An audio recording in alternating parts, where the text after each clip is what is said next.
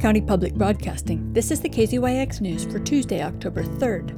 I'm Sarah Reith. The Ukiah City Council approved the seventh iteration of Redwood Credit Union's plans for a branch at the corner of Perkins and Main at a special meeting on Friday afternoon.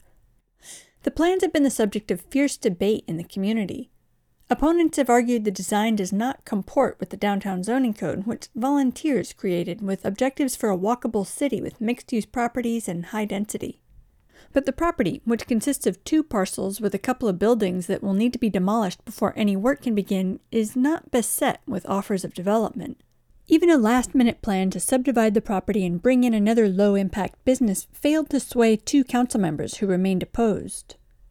The latest changes include a partial second floor with two small offices. Councilmember Susan Sher noted that these rooms would not accommodate all public functions.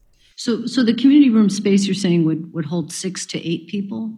You could hold a meeting for six in there if, if you wanted to. I, I think for a community meeting, I'm remembering years ago when the, what's now the Chase Bank offered a community room, it held about 20 or 25. Mm-hmm. Usually, community meetings are a pretty big group of people. Redwood Credit Union's Executive Vice President, Chief Operating Officer Tony Hildesheim did not dispute the point. Will we be able to create a 20 person conference room? Probably not. Dennis Crane, a member of the public who remained resolutely opposed to the project, told the council that he's not satisfied by the lack of detail in the plans to subdivide the property. It's possible that a new developer could come in and um, install a driveway on Perkins Street, which is really what you all were wanting to avoid in the first place. And maybe a little more cynical than some, but it could be in the future that with a different city council, um, if that's been sitting vacant for a while, the credit union may bring back up the idea of a drive-through ATM. The disapproval of drive through ATMs was by no means a matter of consensus, and Sher remained dubious about the proposed subdivision.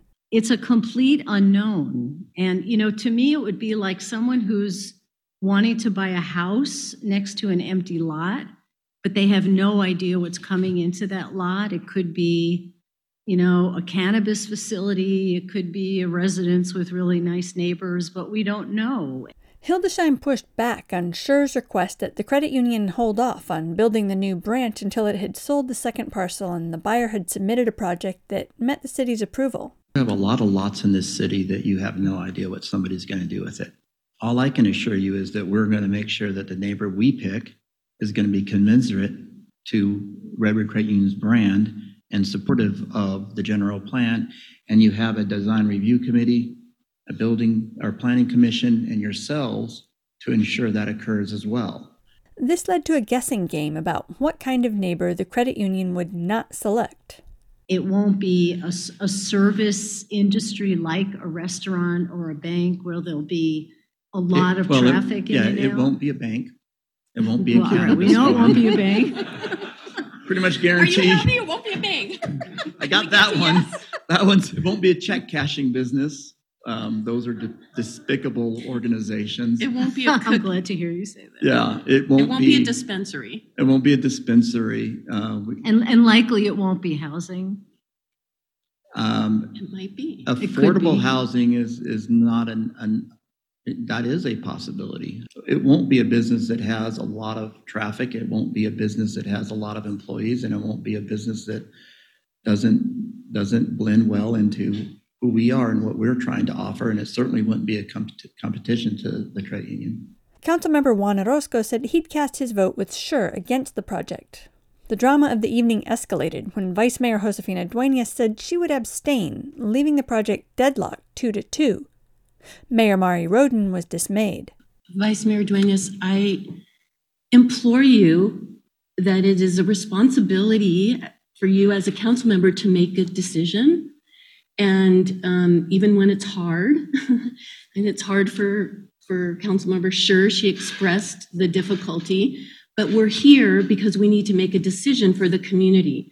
And we've had, if you count all the meetings that have happened with the planning commission and with us, um, there's been a lot of public input, and it's now it's time for us to, you know, to be grown-ups and to make a decision. Councilmember Douglas Crane likewise implored his colleague to break the tie. Our community has a reputation for being very negative on development, very negative on moving forward. I think if we don't act on this, we send a signal to the greater community that this is not a place to even waste your time. Then Hildesheim hinted that the credit union has a relationship with a reputable organization it might consider as a neighbor. Um, there is a not-for-profit housing organization that is known to build nice, affordable housing units, who we have a relationship with, who has a the chairman of the board for Catholic Charities in uh, Santa Rosa Diocese and the Caritas Center. I happen to have very good relationships with. That is one of the options we've spoken to. Duenas interpreted this as a promise to bring in Catholic charities and decided to vote after all. I think, counting with your promise, I will move ahead and say, uh, yes, let's do it. After three and a half hours, the council voted three to two, with Orozco and Sher dissenting, to approve the Redwood Credit Union's final proposal. For KZYX News, I'm Sarah Reith. For all our local news with photos and more, visit kzyx.org. You can also subscribe to the KZYX News podcast, wherever you get your podcasts.